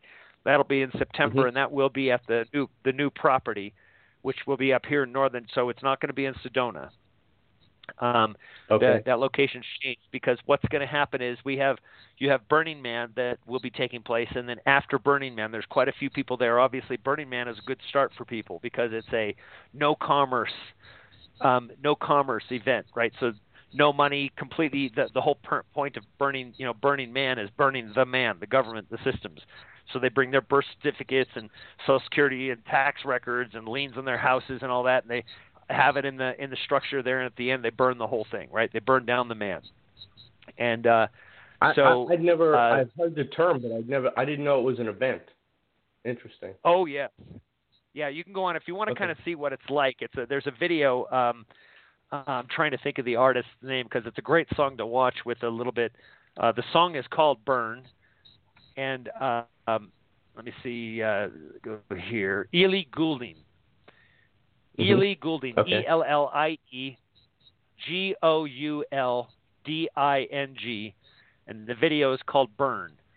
And um, you'll Okay. see it's uh, just type Ellie Goulding uh, "Burning Man," and you'll find the video. It'll be it'll just say "Burn" and have kind of a reddish uh, reddish background with sparks. All and right. uh, you'll see it's it's that that event will finish, and then people from Burning Man will then come to this event as as a um, as kind of a I don't know a uh, a- a re-entry into the system, but into not into the system, into the world, and and um, it's really going to be a, a terrific time. But so we will have, you know, it'll be music and it, it will be a, a terrific event, and it will be on the property itself, which is right by it's right off of Route 66, so it's seven miles off of Route 66, the historical portion of it, um, right where they made uh, you know what the, the town where they made the movie, what they made the movie about cars.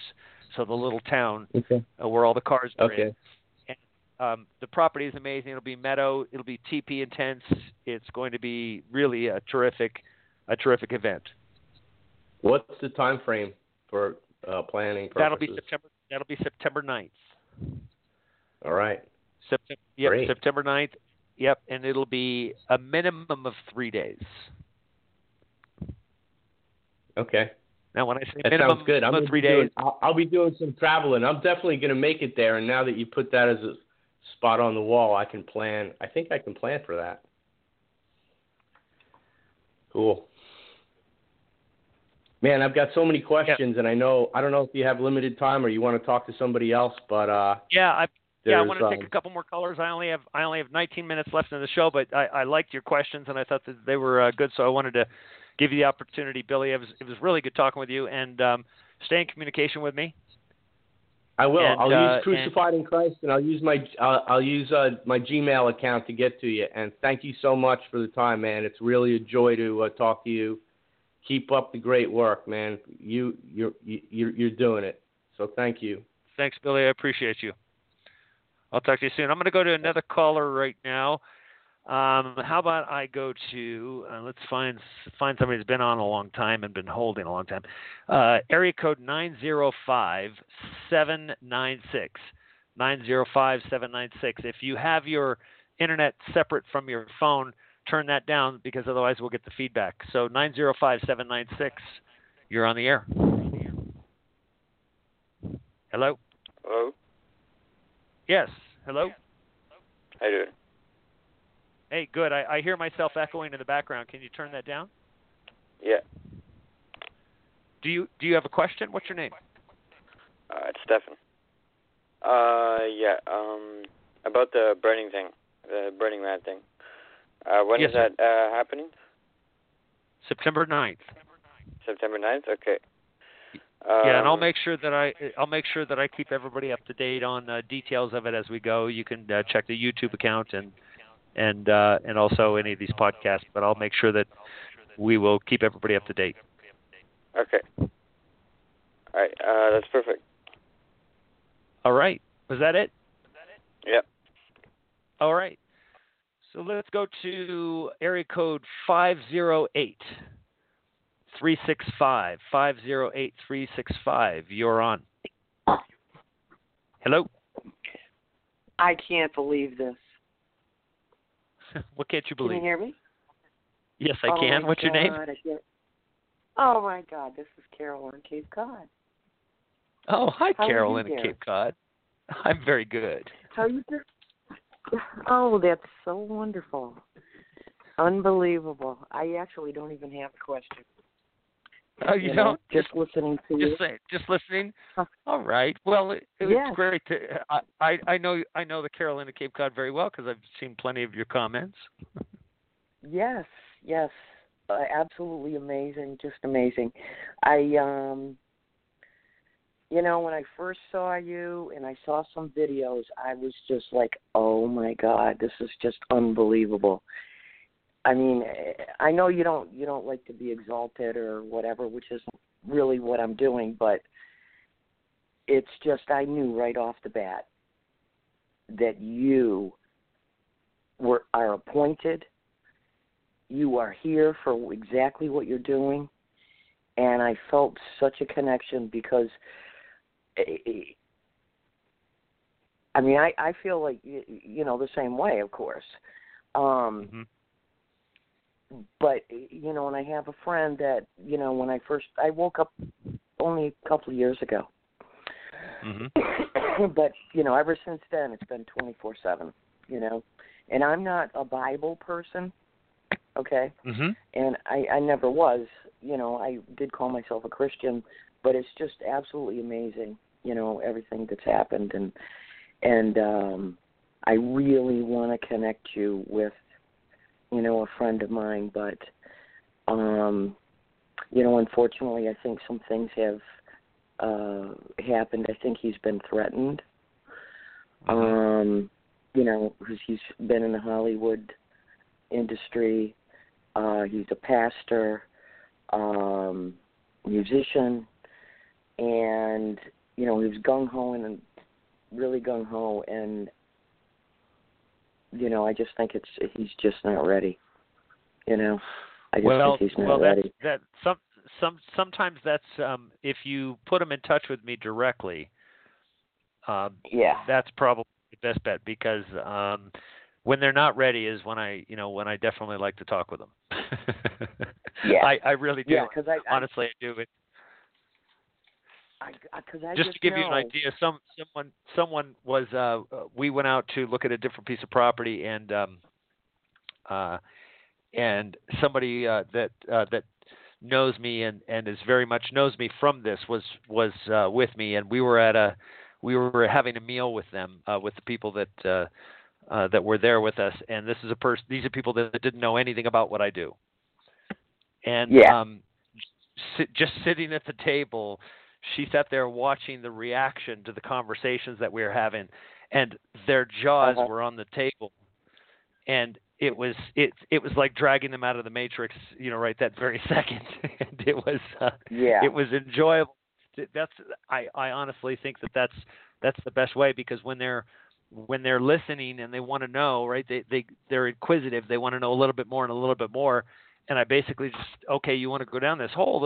I'll, I'll take you let's go on a tour and um Right. it's truly remarkable to watch it take place. I i love it. And they're- they're so filled with so filled with joy after they don't even really can't even talk about it. They don't even know what to explain. They they couldn't articulate it and say well i learned this.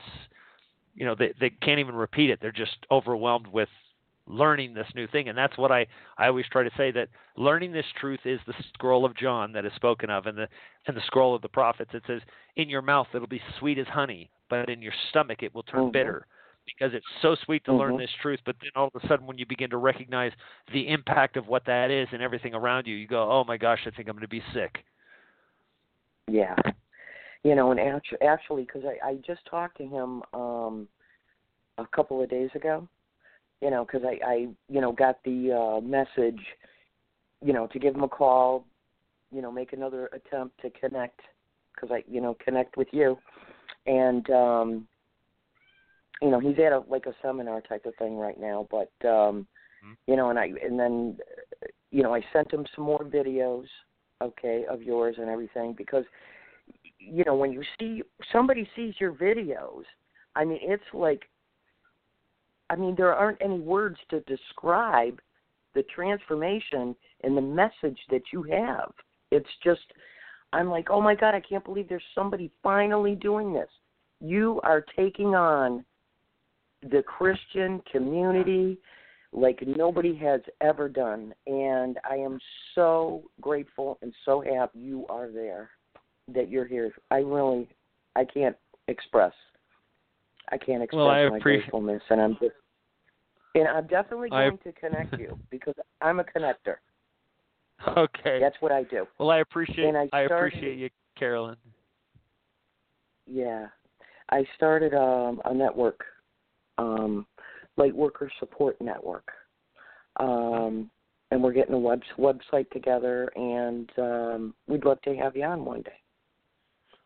i'd love to be on Yeah. So um, I'll let you go to your next caller. Okay. okay thanks so And much was for nice calling Chatting with you. You're welcome. Good honey. chatting with you as well. Talk to you soon. Okay.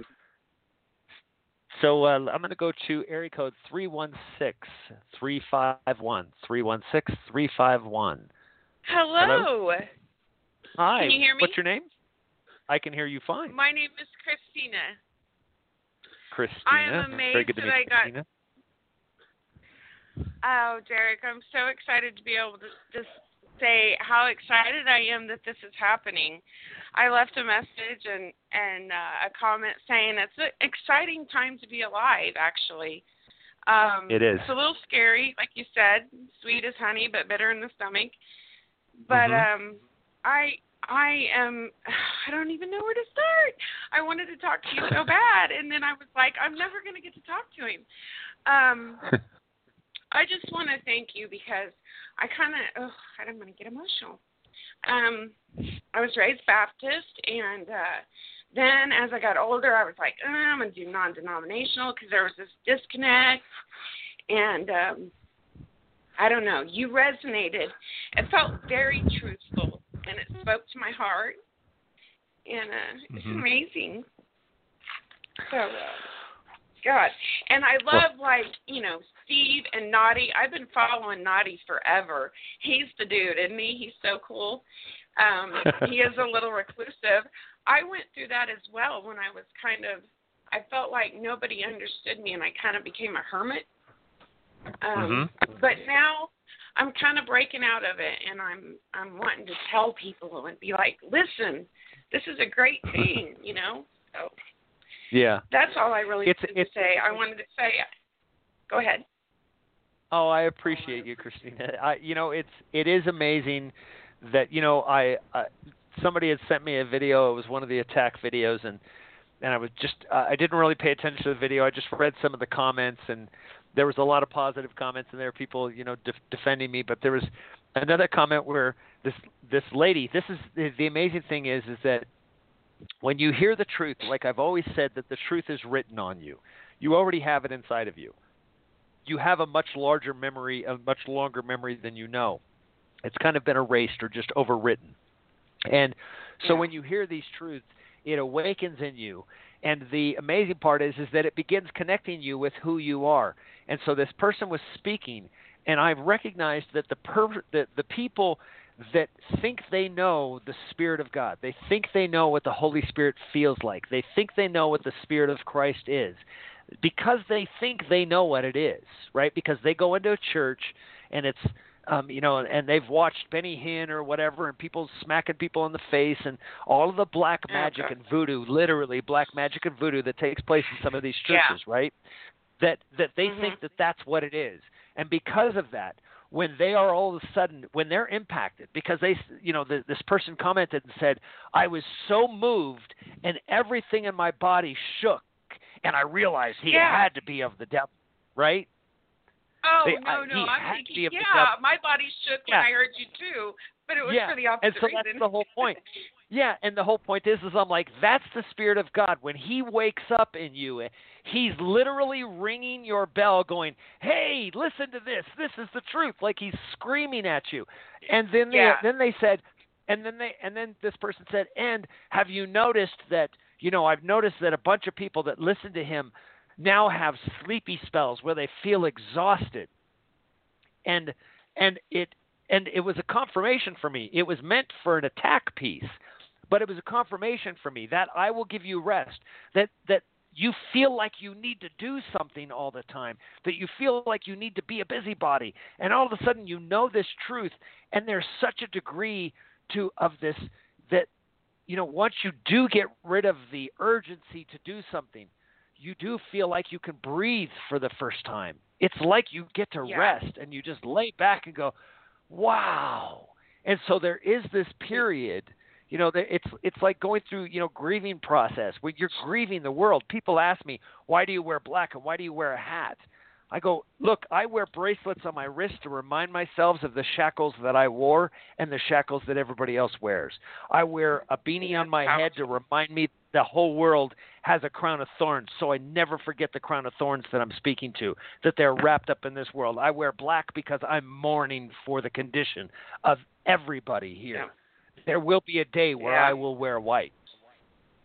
And when I Yeah, do, you'll that know that. we will all be. A, yeah, it's amazing. I I love you, Derek, uh, brother Derek. You just, you know, you have moved me to to say, look, I don't have to be ashamed of what I believe. This is the truth. I know it's the truth. I feel it in the core of my being, you know, and Yes. you know, um, if they don't, you know, like you said, you can only lead them to water, and if they don't want to drink, you know, I'll just kick the dust off my boots and keep walking. and move on. yeah, and, and, and Yes. smile with joy. It's not that you won't mourn for them, you do, but you're not going to let them take your Yes. peace from you, right? Because No. the reality of it is this: is Christina is that that the the mere fact that they even meet you, that they don't know what's going to take place, but the reality of the situation is your hand will be the only one they'll see reaching for them to save them when that veil is open. So Yeah, you will be saving more than you know. I hope so. I mean, I just want to do my part, you know, even if it's just my family and my loved ones in my community. You know, that's enough for me. You, you already have them. The mere fact that you're connected to DNA, this is what I try to explain to everybody, and everybody, please hear me out there. Don't worry about your families. Don't fret that they're not that they're not hearing this. If you're connected to them in DNA, believe me, they're coming with you. You are their savior. You've got them. That's awesome. I have a grandson that I worry about in this world all the time. Don't- and that is Don't worry about him. Oh. You, you've got them. You've got them. Believe me, when all this is said and done, you're going to know exactly what I'm speaking of. You've got him. He's already connected to you. He's already got your spirit. You're already part of him. He's he can't he can't even avoid it. He's going with you. Oh, that's so refreshing. Okay. All right. I love you, brother. I'll let you get on to I another you too. ca- caller, okay? Okay, and I'll Okay. see you in September. Oh, okay. Oh, great. Awesome. Okay. All right. Love So, love you too. Um, so I'm going to go to, uh, let's see, two six two five five one. I've only got four and a half minutes left. Two six two five five one. You're on. Hi. Hello. Hello. Can you hear me? Hello. Yes, I can hear you. Hello. Oh, terrific. Hi. I'm sorry. Um, my voice is very, very bad. Um, Oh, I'm sorry about that. So, oh no, that's fine. Um, I uh, wanted to ask you a question. I'll take my answer off the air. Um, you know, I think people um, tend to not look to the supernatural of how um, people can see things. And they try and rationalize things that are not rational in this world.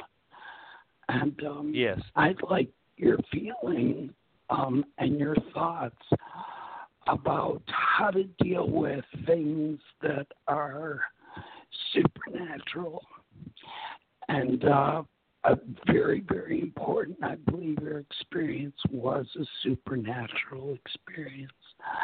And uh, some of us do actually experience those to a very, very high degree.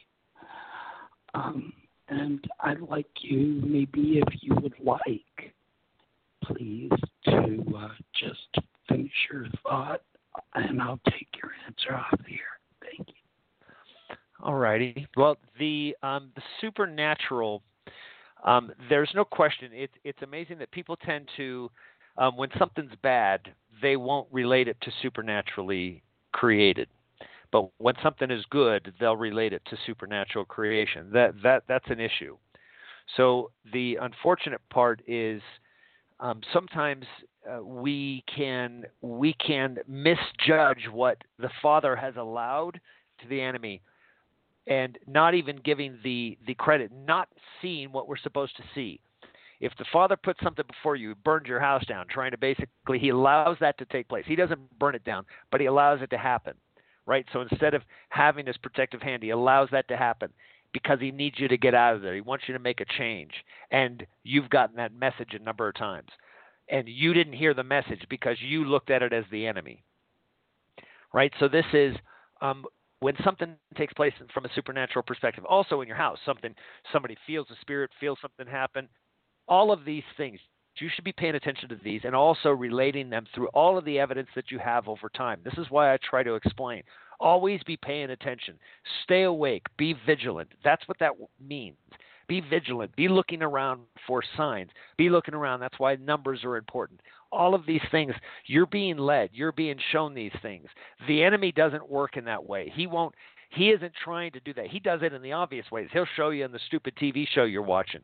He's going to show. He's going to show you in the news. He's going to create his enemy, his his fear through through his channels of mainstream media. He's not going to do it through these little tiny things that show you know show up when you look at your clock and it says 1111 or 911 or 1234 constantly every single time you look at it. So that's uh, how it is with the the supernatural.